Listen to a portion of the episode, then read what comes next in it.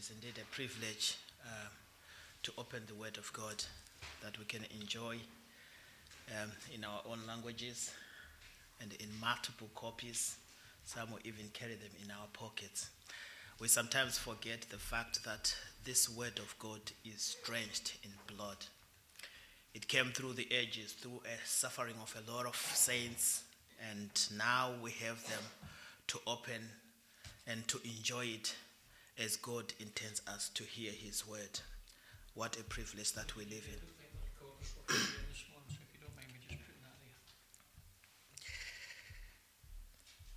If you read across Second Corinthians, one of the things that you will notice is that there is not there is not a lot of doctrine in Second Corinthians, but there is a lot of practical and real life experience that the Apostle Paul was going through. It's one of those uh, letters that are very personal uh, on Paul's life's experiences. And they're very touching in a way. By this time, the apostle has suffered a lot, a great deal. I mean, he will touch on them in chapter 12, uh, in chapter 12, and also in chapter 4, but he only just glosses over them. And you can see by this time, when, when you read it, try and read it alone and try and read it side by side with the book of Acts to try and really get into the circumstances under which the apostle is writing in. He is being attacked left, right, and center. You know, when you read Galatians at the end of Galatians, you know, he says a, very profound statement, and he says something to the effect of, you know, from now on, just leave me alone because I bear the marks of the Lord in my body. He's almost saying, I have endured so much, but I don't want to talk about it. Because the life that I am, what I bear in my body, the sufferings that I've gone through, they speak for themselves. You can almost feel the love, the selflessness, and also the pain and also the joy at the same time of the Apostle Paul. The Apostle Paul is one of those people that, whenever I read across the Bible, the things that he goes through, if ever there was evidence of what real, true Christianity is, if ever there was evidence of God, if anybody can ask you, there is no evidence of God. I would say go and read about the man Apostle Paul. He is a man, he was a man like all of us, and worse in some extent. But by the power of God, by the transformative power of God, he became a torchbearer in a way that now that he is, at, is in heaven at home, we can all look at and say, wow, what a servant of God. And whenever I read passages such as this, I just wish I could be just a quarter of what the Apostle Paul was. But I know that even that is too much to ask of me. So as we read, we go through Second Corinthians, I hope we are going to be impacted by these real experiences of this man of God that he's going to share with us. My passage is from verse 5 to verse 11 of chapter 2 of Second Corinthians. But for the sake of context, I am going to start from first from chapter 1 verse 23. I will not comment on the verses that have already been taken care of by the brother, other brothers before me. But for continuity here, I'll start from verse 23 of uh, chapter 1. Moreover, I call God for a reckon upon my soul, that to spare you I came not as yet unto Corinth. Not for that we have dominion over your faith, but are helpers of your joy, for by faith you stand. But I determined this with myself that I will not come again to you in heaviness. For if I make you sorrow, who is he then that maketh me glad? But the same which is made sorrow by me. I wrote this same unto you, lest when I came I should have sorrow from them of whom I ought to rejoice, having confidence in you all that my joy is the joy of you all. For out of much affliction and anguish of heart I wrote unto you with many tears, not that you should be grieved, but that you might know the love which I have more abundantly unto you. But if any have caused grief, he hath not grieved me, but in part, that I may not overcharge you all. Sufficient to such a man is this punishment which was inflicted of many. So that contrariwise you ought rather to forgive him and comfort him, lest perhaps, perhaps such a one should be swallowed up with overmuch sorrow. Wherefore I beseech you that you would confirm your love toward him. For to this end also I did write, that I might know the proof of you, whether you be obedient in all things. To whom you forgive anything, I forgive also. For if I forgive anything, to whom I forgave it, for your sakes forgive I it in the person of Christ, lest Satan should get an advantage of us, for we are not ignorant of his devices. And as always, we trust that the Lord will bless the public reading of his word. Now, I am going to read from the Amplified Version to bring clearer what he means in verse 5. When you read, especially from King James, it's not very clear what he's talking about, but the Amplified Version will really bring a context to this. But if someone, the one among you who committed incest, has, has caused all this grief and pain, he has caused it not to me, but in some measure, not to put it too severely, he has distressed all of you. Now, if you remember in 1 Corinthians uh, uh, chapter 12, I believe, uh, when the subject of the body was introduced to us, we were taught here how it is that as a body of Christ, as an organism of Christ, our unity is so profound that we cannot afford to be without each other. We are not independent of each other in, in, in the sense that we need each other in order for us to operate as an organization, as an organism. Now, in the world, if you are part of an organization, their interest in only insofar as it serves the organization. If you've been reading the news lately, Elon Musk is firing everybody left, right, and center, right? When he took over Twitter, he realized that he was not happy with what the board's uh, decisions were. And what did he do? He got rid of them. And he fired more than half of the staff.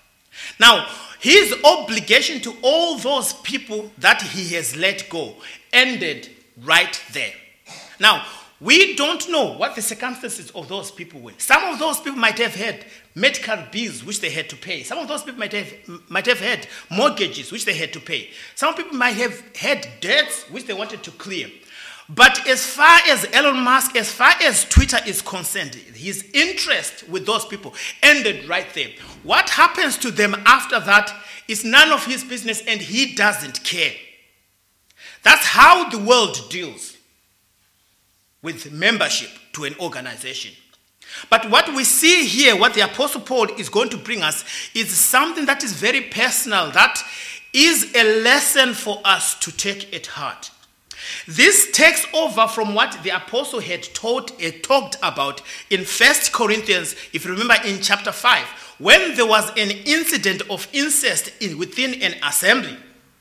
And in that assembly, he spoke very strongly to deal with that issue very decisively and very firmly. And now, when we get to this chapter, you would think if you were I, if, the, if we were an organization, if the church was an organization like the world is, we would have said this man has not served well for the purposes of the organization. Let's get rid of them. We will be the Elon Musk's that would just be too glad to get rid of people like that. Let's get rid of them. And once we've gotten rid of them, let's move on. Life goes on because the organization is what is important. But this is not so in the church of God.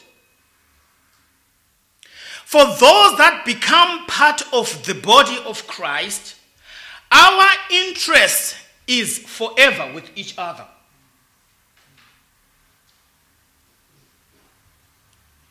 My care for you and your care for me will not end even if I leave Gazette. And more so, as a local assembly, our care for one another is enduring to the end until we go home. So, what we see here when we come to this passage, the Apostle Paul now brings the aspect of this subject of sin that had happened in the assembly.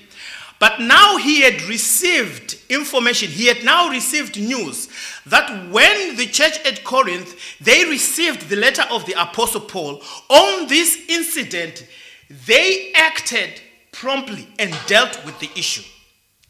This is an issue of assembly discipline. Now, this is one aspect that in modern day Christendom is now neglected. Assembly discipline, when there is sin in a church, is just swept under the carpet. Now, I'm not being judgmental here, but I know that I have been to assemblies where I come from in my history. I've been to assemblies where you can see an assembly is full of young women with children without fathers. Now, we open the door. Praise God be to them. If they walked in with those babies without fathers and then they got converted and then they got saved. Hallelujah. We praise the Lord for that.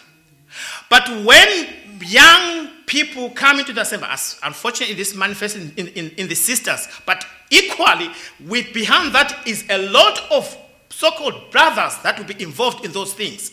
But when a young young people come to an assembly and there is a manifestation of things like that, babies within an assembly that are out of wedlock, and it is not an issue within an assembly, there is a problem.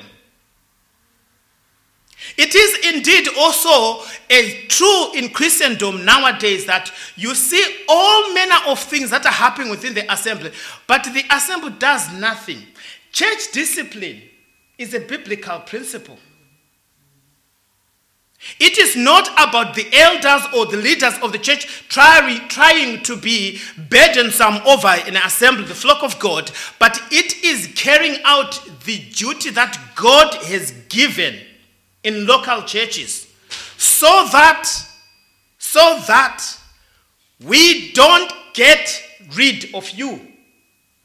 The whole idea of church discipline is not so that we can weed out those people that we want to chuck out. That is not the spirit.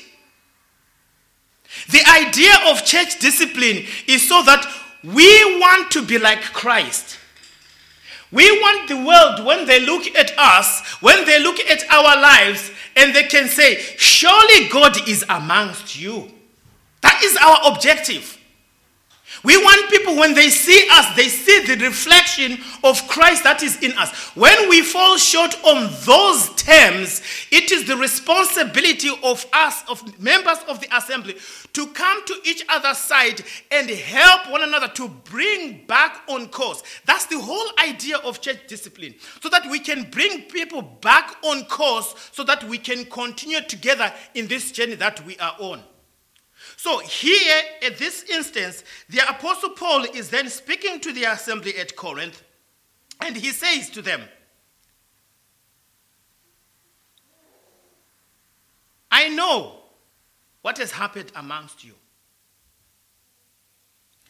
And he says to them, This person that did this thing, not only is he grieving me? But I know that he has grieved you also. What is the apostle saying here? Our conduct individually has an effect in all of us. If a brother or a sister falls short, we don't say, oh, I am doing well. I didn't do that. Well, that's his or her problem. Oh, phew, praise the Lord, it wasn't me. That is not the attitude. When we care, the idea of being a body in a local assembly is that we care about each other so much that when a brother or a sister backslides, when they fall short, when they stumble, it grieves us. Do we feel pain when a brother or a sister stumble? Because if we don't, may the Lord help us. Because we need to be taught again. We need to feel that pain.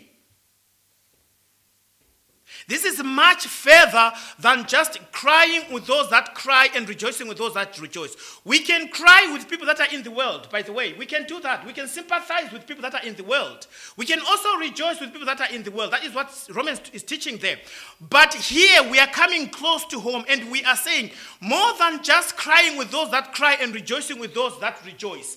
When one of us has been taken over by sin, it is not they are sin, it is not their sin that is only independent and is exclusive of us. We feel the pain of the consequence of that sin as an assembly. How do I make you, make you happy? How do I make you rejoice? I can make you happy. I can make you rejoice when I prosper in the Lord. How do you feel when you visit a brother and a sister and you find them at home, they are reading scripture? How does that make you feel, dear believer? I will tell you what that makes me feel. It makes me rejoice. I'm not the one who is reading the scripture, but as another believer, is a fellow brother and sister. He or she is investing time in those things that God wants, to, to, wants us to invest in. And what do we do? We rejoice. I see it. I, I pick up my phone, I try to call you, and, I, and you can't pick up my phone. And then you phone me later on and say, Oh, sorry to do this. I didn't pick up my phone. I was witnessing to so and so. Do you know what, how that makes me feel? It makes my heart leap in joy. But when I pick up the phone to call you and you can't pick up my phone, and then I learn later on that you couldn't pick up my phone, because you were involved in something that you're not supposed to be involved in. How does that make me feel? It makes me sad. It makes me sad. So the Apostle Paul, is, this is what he is talking about, saying, I know this thing that has happened in the assembly. It has not only grieved me. The Apostle Paul had responsibility over many assemblies. But this is the heart of a tender, loving shepherd. He says, I am grieved too. It might be the case that the church in Jerusalem are doing very well. But this thing that is happening in Corinth, it is grieving me too. And I know also that it has grieved you as well. Now he turns to the man and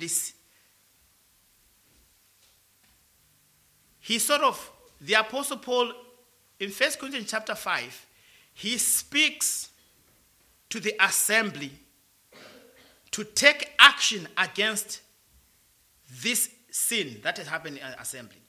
But here now we see the Apostle Paul now almost pleading on behalf of the assembly. Now, if I say to you, what is the chapter of love in Scripture? You probably, without hesitation, will say 1 Corinthians 13, isn't it? That is the chapter of love. But I will submit that this particular passage, verses 5 to 11, they can also be labeled the chapter of love. Because in this instance, the Apostle Paul now he pleads on behalf of this believer who have been overtaken by a sin. And he says to them, To such a man, sufficient to such a man is this punishment which was inflicted of many. Now, what we see here is that this was not just a decision of one person. This discipline was not a decision of one man, but this was a collective agreed decision. Now, I'm not talking about democracy here, but this was the agreed position of the assembly.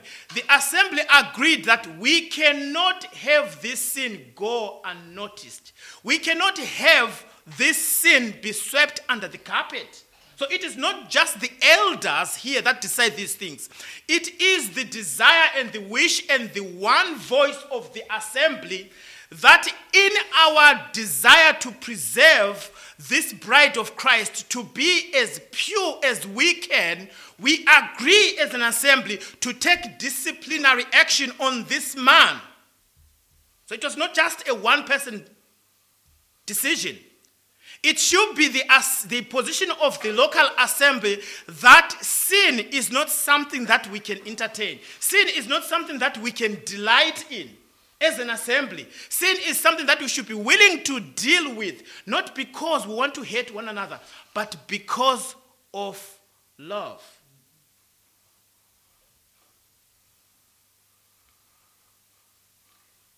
Contrariwise, you ought rather to forgive him and comfort him,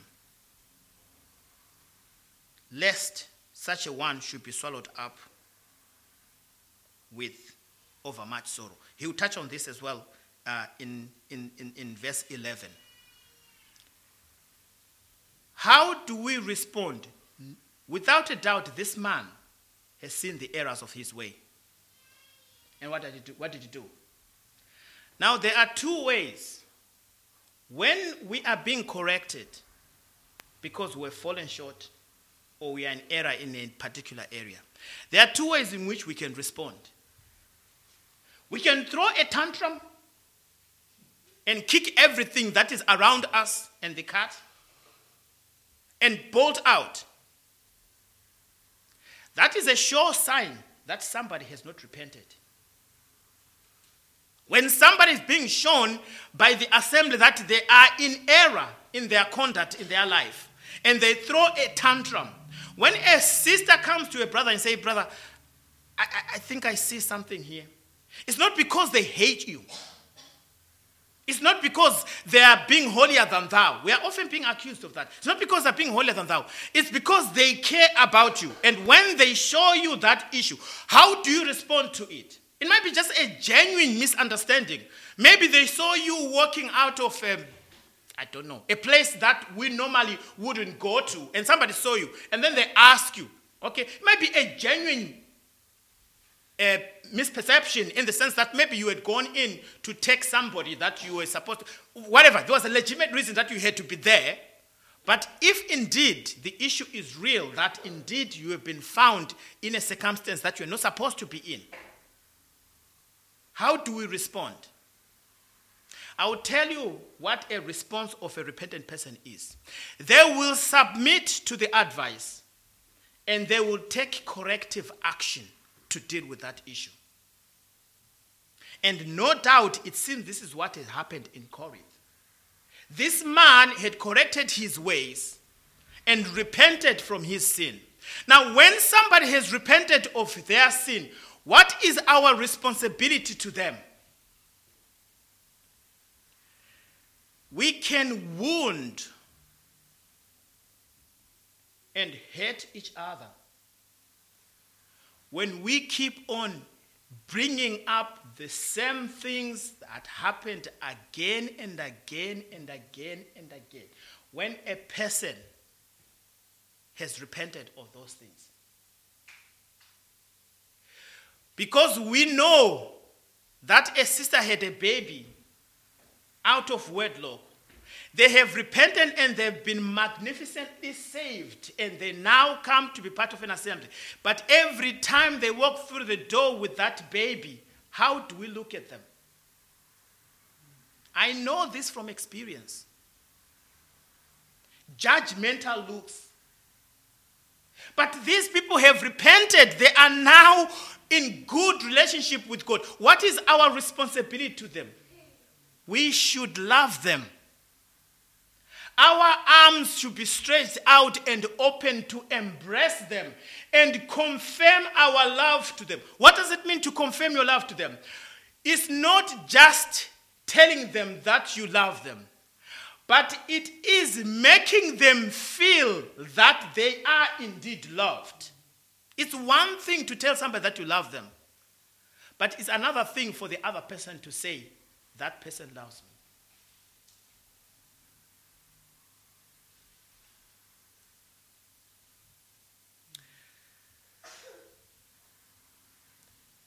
Verse 10 To whom you forgive anything, I forgive also. What right do we have as believers to hold out a grudge against those whom God has forgiven?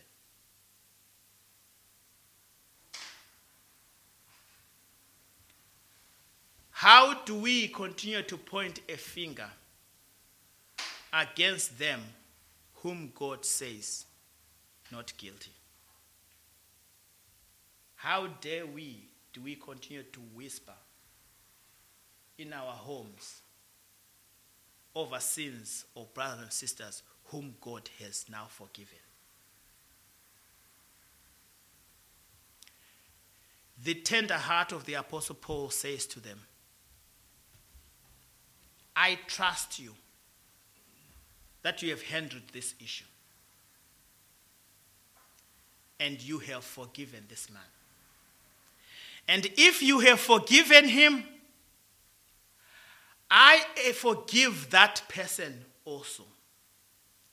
Not only for this incident, but I say to you, in any situation, if you forgive anyone,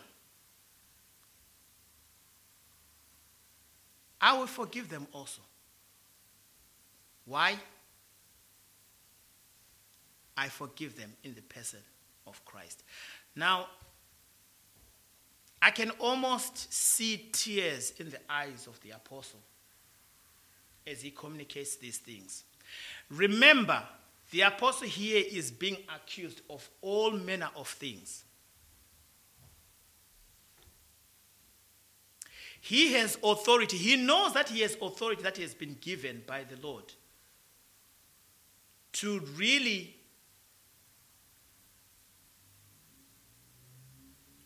to order things in the churches. But he doesn't. And instead, his eyes are very focused on his master who has appointed him to, his job, to this role. And he says, if you are going to forgive this, if you have forgiven this, I too do forgive it. I know that I am being attacked left, right, and center. Within your own assembly, there are people that are saying, I am fickle. There are people that are saying, when I mean to do this, I don't do it. I am unreliable. I am I'm, I'm undependable. But you tell you what, I will not hold any of this against you. For the sake of Christ, if you are happy, I am happy. If you forgive this, I too forgive this person. Because of Christ. Now, verse 11, then we'll close. Lest Satan should get an advantage over us, for we are not ignorant of his devices.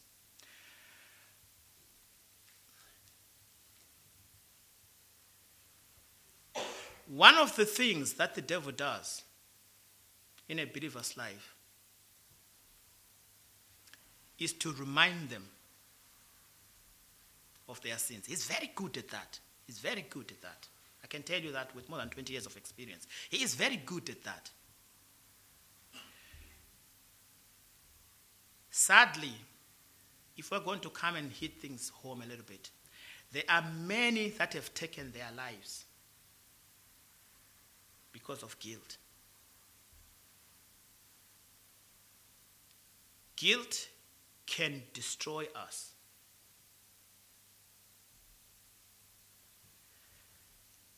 We should not forget who we were. That is true. Because if we forget what sort of people we were that God saved us from, we will lose to appreciate the value of the cross. But equally, we cannot live in the past and constantly reminding ourselves and live in the wallow of self pity.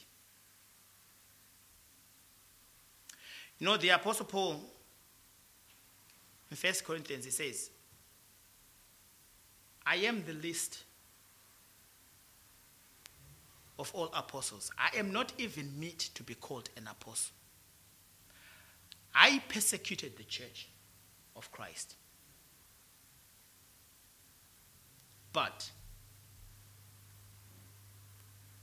I toil more than the rest of the, the rest of them. In other words, he didn't allow the fact that he was the worst of the worst of people to hinder him, to hold him back, to achieve his full usefulness for Christ. He pressed on. When you have fallen and you have been overtaken by sin, dear saint of God, repent of that sin and refuse to live in the wallow of self pity of that sin. When God forgives us, He doesn't forgive us in part, He doesn't forgive us conditionally. When God forgives us, He forgives us totally and completely. The enemy's device is to constantly drag us back and pull us back. And indeed, people have taken their lives because of that.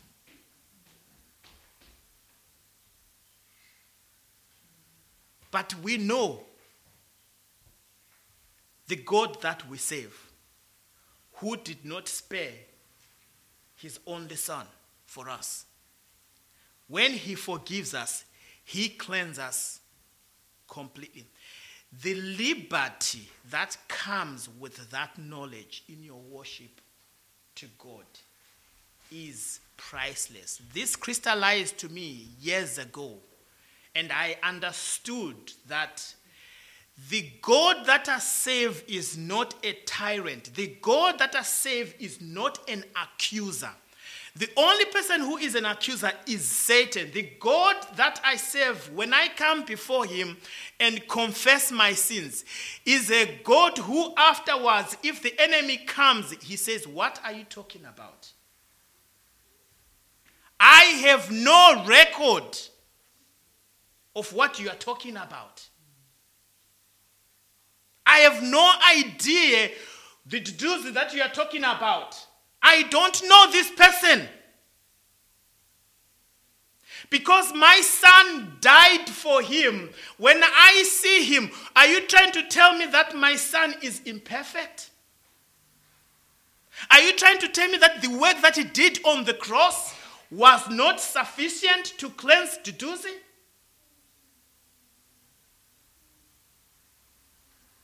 No. We should refuse. We are the forgiven ones. We have been set free from guilt. Our record has been erased. We are liberated to live and worship God and to please Him for the rest of our lives here on earth. No enemy should whisper in our ears and remind us of how awful a people we were. We know what God saved us, but praise be to his name. And we are thankful for the cross. Because of the cross, we know that those things are now history. I don't know how this man who committed this sin felt after reading this passage of scripture. But if I were him, I would feel very loved. I would feel accepted. I would feel as part of the body at Corinth.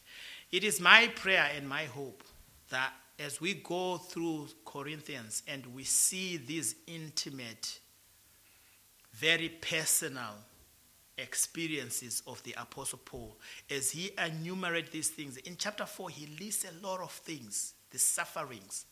And he doesn't point them out as his own sufferings. He uses the word we, we, we, we, we, because he doesn't want to bring the attention just to himself. But you can see that these are the experiences that he himself went through I hope we will identify in the message of Scripture that tells us how we ought to live in this life. And then we can understand as a local assembly how it is that our individual personal lives are so intertwined with one another that we realize that we have an eternal stake in each other. I hope these simple things will encourage you and hope, uh, hope you grow in the things of the Lord. Let us pray. Our precious Lord and our good Savior, we know that we are inadequate people. We know that, Lord, we have failed in our lives, but praise be to your name. We are very thankful, O oh Lord, that there is forgiveness in God.